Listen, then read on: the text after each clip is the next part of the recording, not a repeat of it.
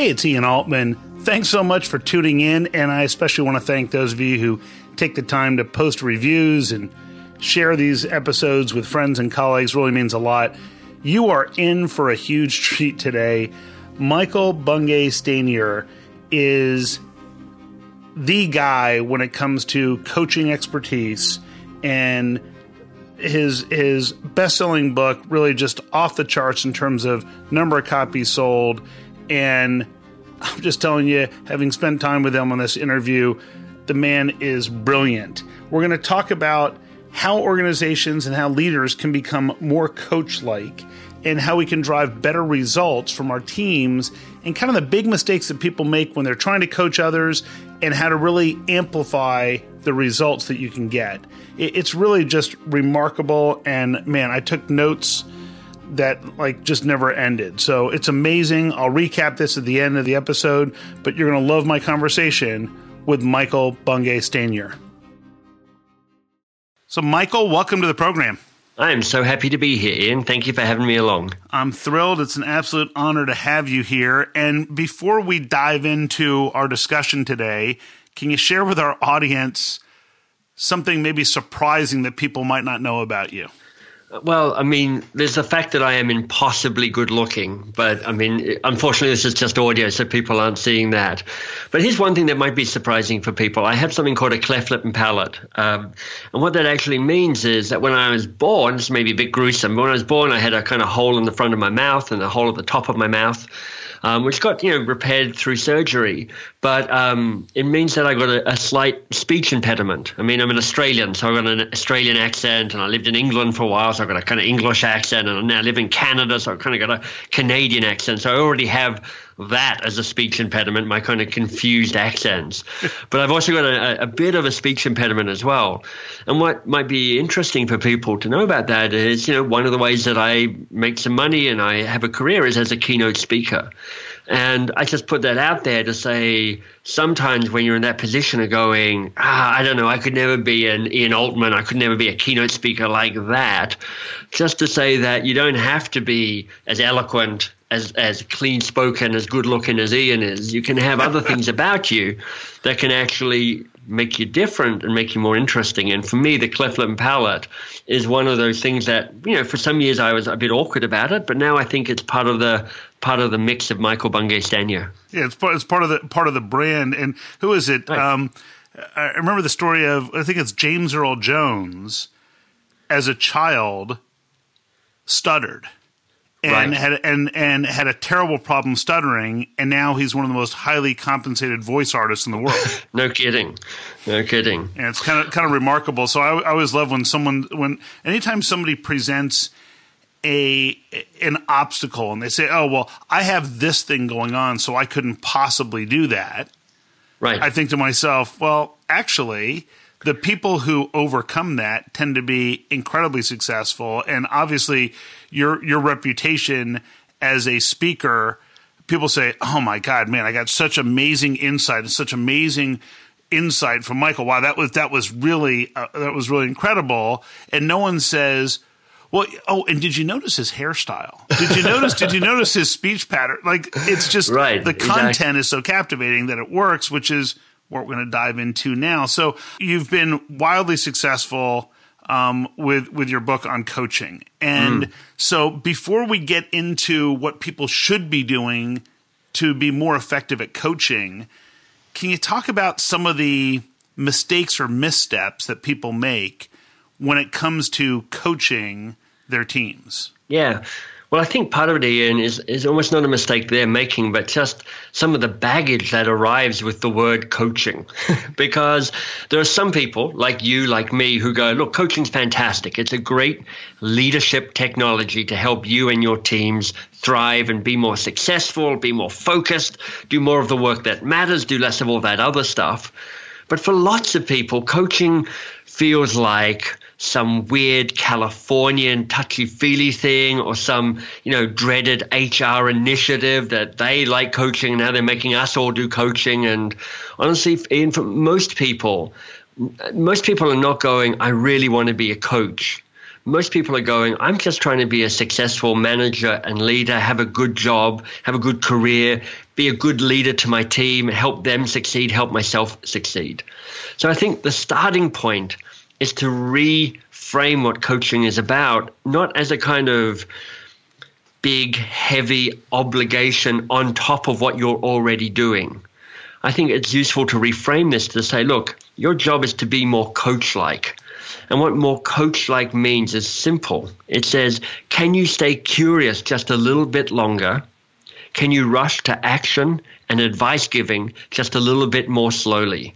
Because it turns out, Ian, we are advice giving maniacs. I mean, we love we love to give people advice. You know, somebody starts talking to us. I mean, this is you know happens in the sales cycle is everywhere.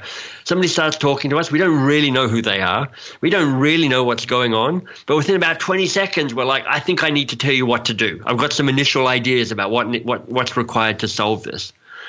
So the biggest thing for me, Ian, is to go look. Stop making coaching an event and realize that actually being more coach like is shifting your behavior in the interactions you already have. You know, the current interactions online, in person, over the phone, with your team, with your colleagues, with your boss, with your vendors, with your customers, with your potential customers. All of these interactions can be a bit more coach like, which means stay curious a little bit longer, rush to action and advice just a little bit slower. You know, I love I love that, and that whole notion of of being a little bit slower when it comes to action or advice, and uh, and I often use the term when we talk about sales of being curious or mm. even skeptical to a certain degree, right. and people look at me with a with an odd look, and one of the one of the things that I that I quickly say to them is, look, the, the problem that most often happens is that the client says to you, well, you know, so I think I may have this issue. and the salesperson jumps to, oh, here's our solution. Well, right. the client didn't say, look, I'm absolutely 100% certain this is the issue I have. And more often right. than not, even when they do say that, it's usually not exactly what they need. Oh, so, and, and we should pick that up because I really, I've, I've got a strong point of view on that. Go ahead, please. Well, here's the thing. I think almost always the presenting challenge is never the real challenge. And I think we all get suckered in. This is not just in sales. This is in everyday conversation, but it's also in sales. That that that presenting challenge is not the real challenge. It's just the first challenge. It's just the first thing that gets said, and often it's a it's a guess Sometimes it's a symptom of a bigger thing. Sometimes it's a smokescreen to avoid talking about the real thing. Sometimes it actually gets presented as a kind of half baked solution to an inarticulated problem. And I think one of the great things that you can do in sales or just in the way you interact with the people you work with is to be skeptical. It's a good word about whatever the first thing they put on the table. And yeah. I've got a question for this. Sure. It's the um, the third question in the book, and uh, it's called the focus question. And I'll give it to you in its completeness because how you say it really matters. And the question is this: What's the real challenge here for you? Now, how that's written out, how that's said, really matters because you could say, "So, what's the challenge here?" And that's a classic sales question, a classic managerial question. But what you're going to get is a kind of top line, first thought, executive summary, slightly abstract, slightly ill-defined answer. It's not bad, but that's it's only the start of the conversation. It gets better when you say, "What's the real challenge here?"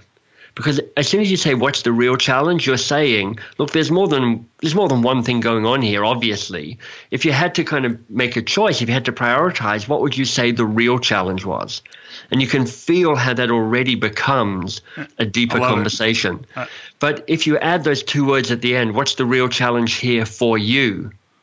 Now the spotlight swings from the, the, the thing, the event, to the person who's responsible or worrying about the event. I love it. And that's when the conversation gets supercharged. Because if you're in, in management or sales, you want to solve their problem for them, not an abstract problem that they can articulate for you.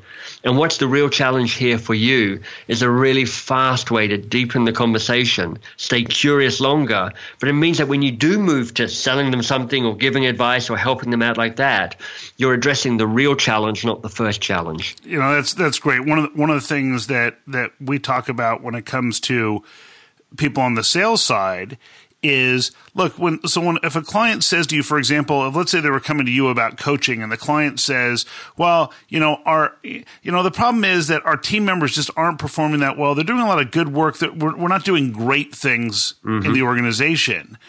You could take that at face value or you can say well so tell me a little bit more about it. And then you're going to get right. to a different level. And then you're going to say well so so in, in my world it would be so what happens if you don't solve that Right. And that's where we start to find out is there really something there, or is this a superficial issue that people aren't nice. really committed to solving?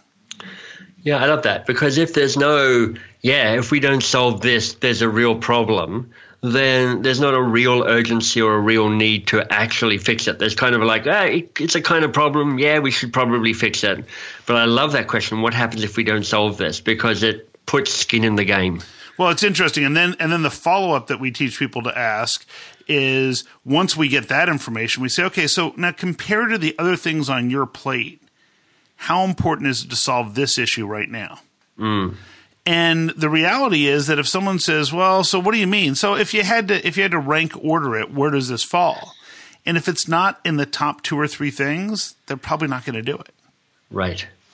Yeah, I mean it's it's clear to me that um, you know, in that in the context of the sales conversation, so often we think we're competing against the other vendors, but actually, what you're most competing against is the status quo, because yeah. it's like it is a pain to try and shift from what's already happening. Absolutely. It takes effort. It's going to disrupt things. It's going to take work.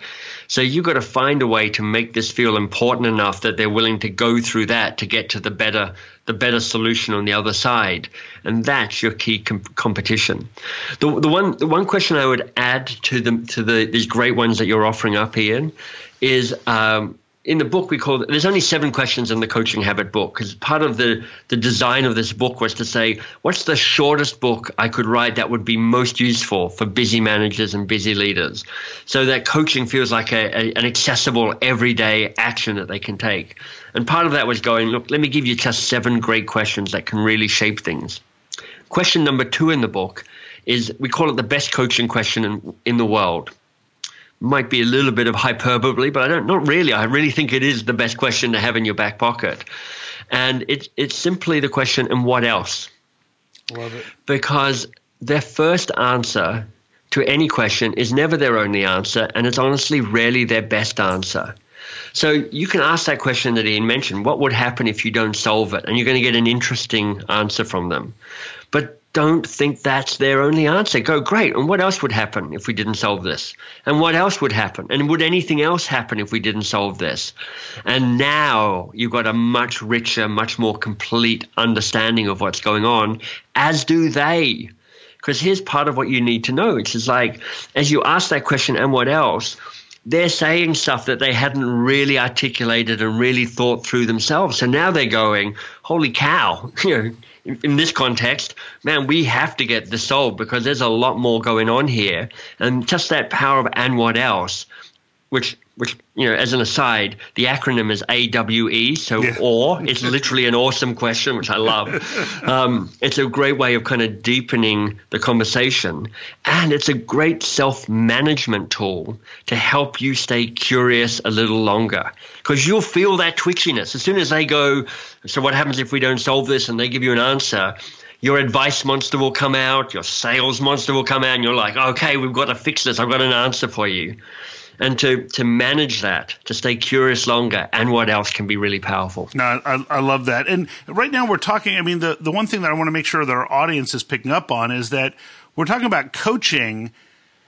If you if you take this mindset with your prospects and clients, then all of a sudden, instead of us coaxing a sale, we're coaching a decision. And it means that we're actually curious with our prospects and we're trying to find out is this an, is this a good fit where we can really help these people or not versus how do I convince this person to buy whatever it is I'm selling?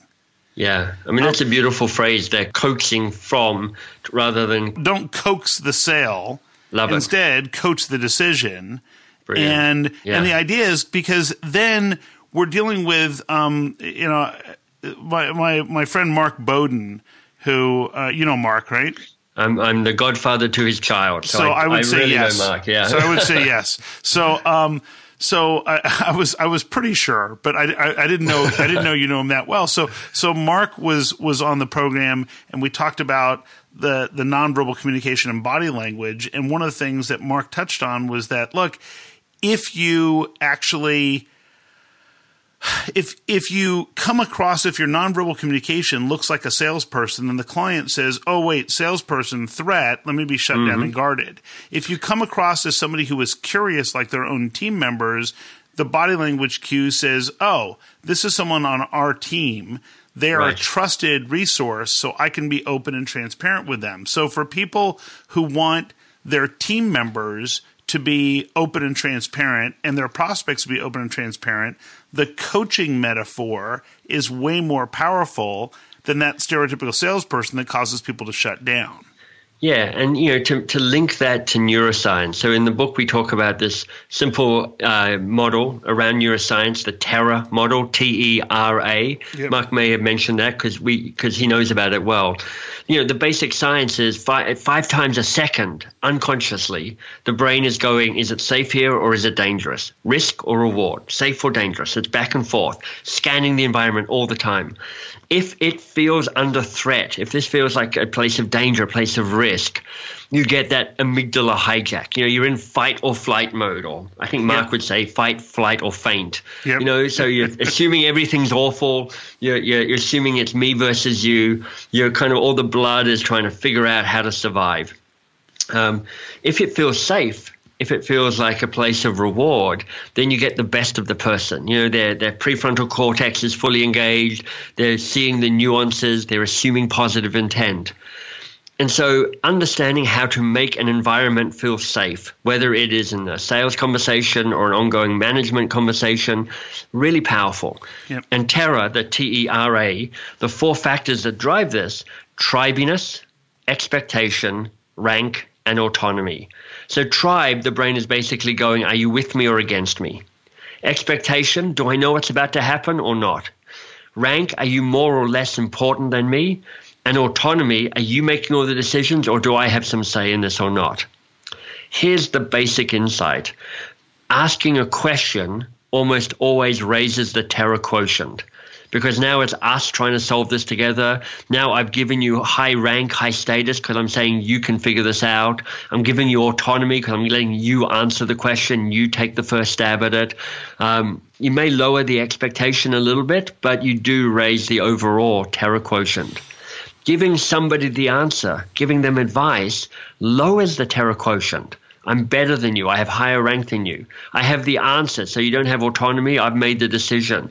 It's not it's not tribe anymore. It's me kind of versus you because I'm higher, you know, I'm more important than you. So that piece around curiosity, absolutely backed up by Mark's nonverbal stuff. And you know, yep. those that haven't heard of Mark before, truthplane.com is his website and it's fantastic.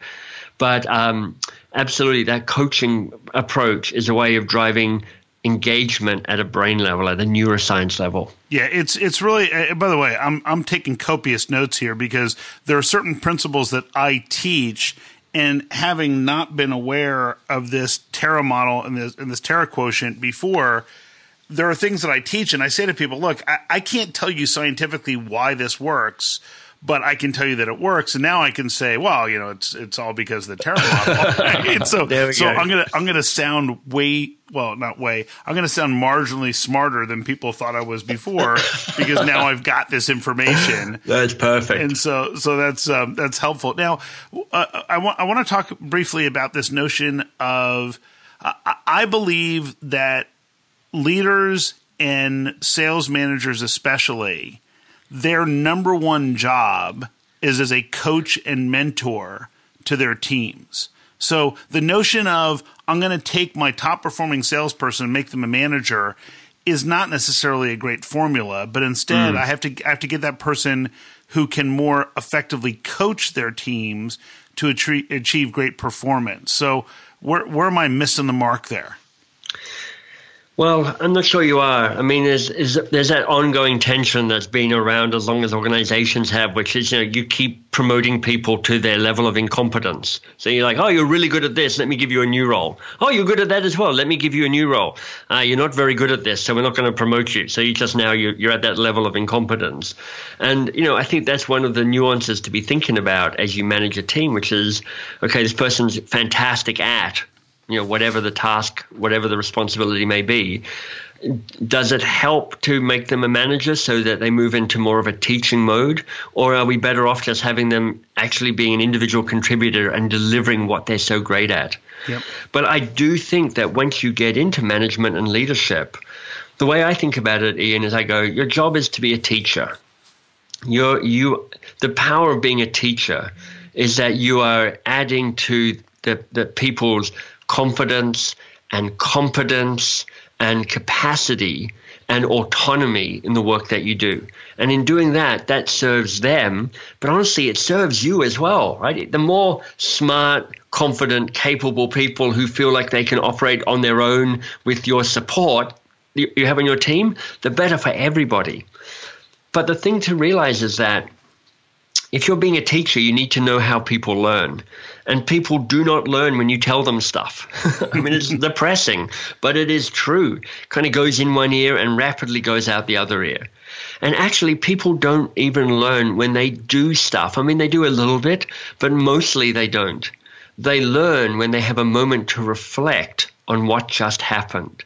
And you could see that as being one of your jobs as being a manager and a leader, which is to create the space for people to learn from their experiences. So, question number seven in the book, the learning question, as it's so called. Uh, you can use this at the end of um, a meeting with a customer, a client, a team member, your boss. You know, you can do it by in person, over the phone, IM, email, whatever. It doesn't matter what channel you use. But at the end of an interaction, rather than rushing off to the next thing, just take a moment and go, look, just before we go, let me ask you, what was most useful or most valuable here for you? And here's what's going to happen. The first is it forces them to to stop and reflect and extract the value from the conversation. Because honestly, you may have thought this was a conversation of genius.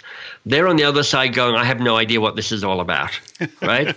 and by going what was most useful or most valuable, you're actually saying to them, You do the work for me. Find tell me what was most useful and valuable. Tell yourself what was most useful and valuable. The second thing that happens, Ian, is that you get feedback. So you actually figure out what what you're doing that's working and maybe what you're doing that's not working so well. So you get to fine tune your approach to these conversations. And then thirdly, and this is a more subtle benefit, because you're not asking was this useful, but you're asking what was most useful and most valuable. You're framing every interaction with you as a useful, valuable interaction, which means that when they reflect on what it's like to work with you, or interact with you or engage with you, it always feels useful and valuable because you keep framing that and they keep seeing the value in what they've just had and just talked about with you. So, all of this is a long answer to your piece around is your most important role to be a coach and a mentor? Well, I think it's to be a teacher, and I think coaching and mentoring are two of the processes that allow you to do that.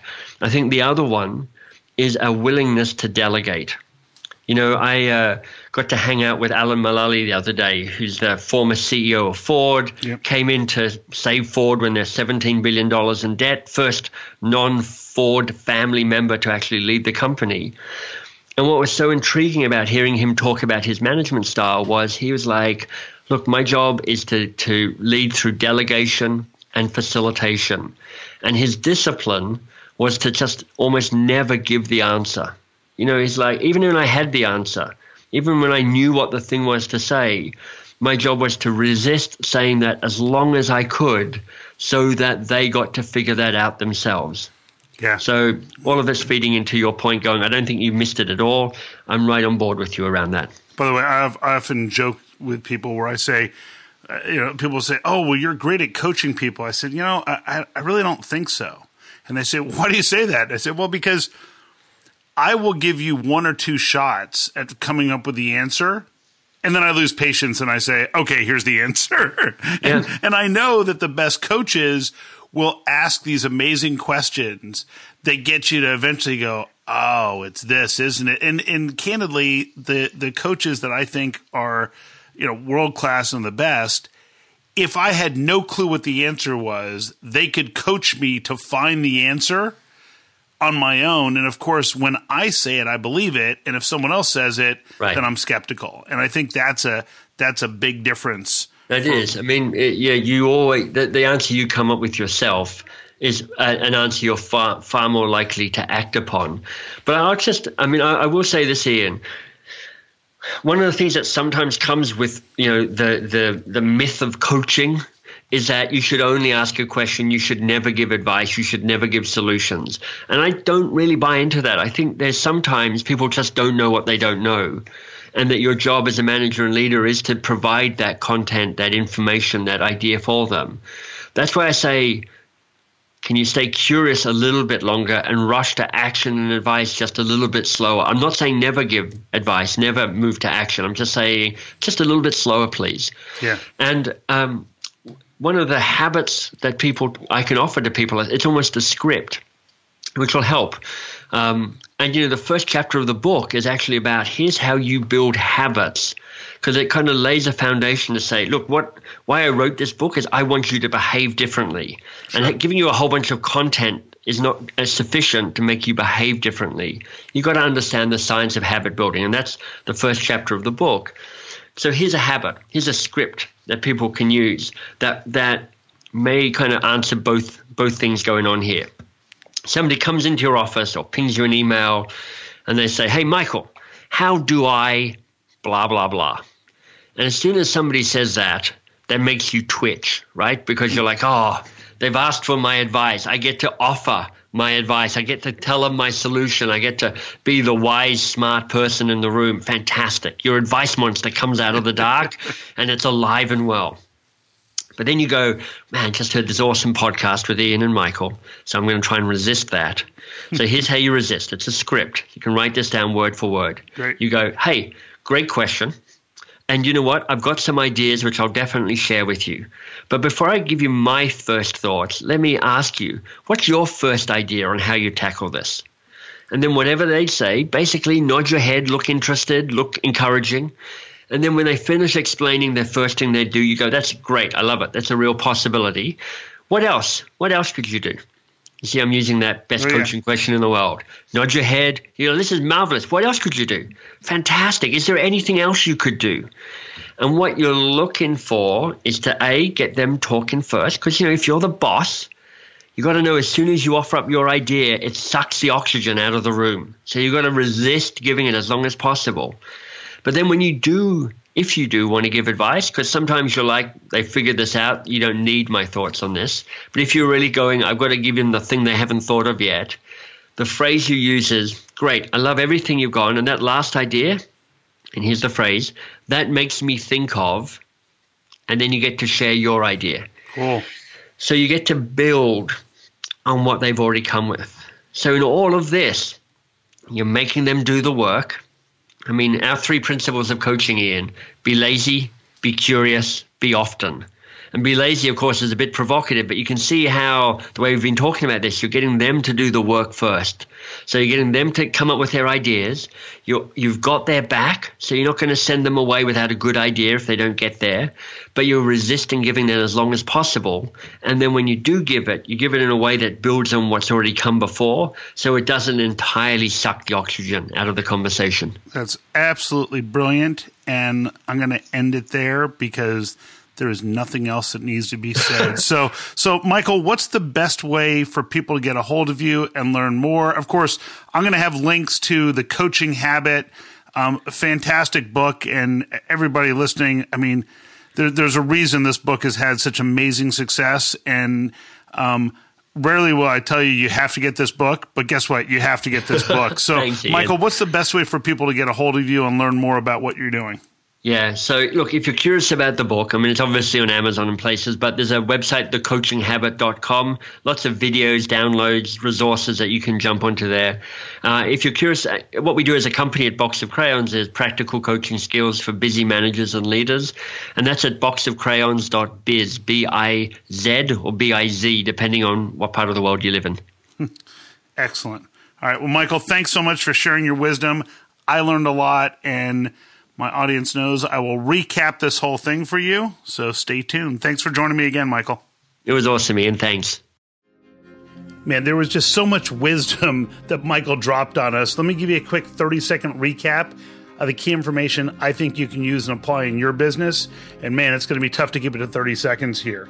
First, to be more coach like, you want to be curious longer and resist your temptation to offer suggestions.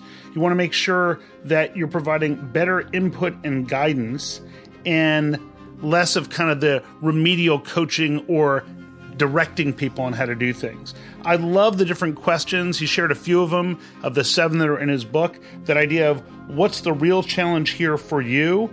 And the number one best coaching question, and what else? Which is an awesome question. And finally, that whole idea of what was the most useful or valuable thing that you learned in our discussion? The script that he provides of when someone comes to you and says, How do I do this? Of I've got ideas. First, what's your first idea? Telling people that whole notion that there's more to it and what else and what else and what else. And then if you've got to give a suggestion, you say, you know, that last idea made me think of this. Just absolutely brilliant. Remember, this show gets direction from you, the listener. If there's a topic you think I should cover, if there's a guest I should have on the show, just drop me a note to ian at ianaltman.com. And thanks again for taking the time to post those great reviews. It really helps. Have an amazing week, add value, and grow revenue in a way everybody can embrace, even your customer.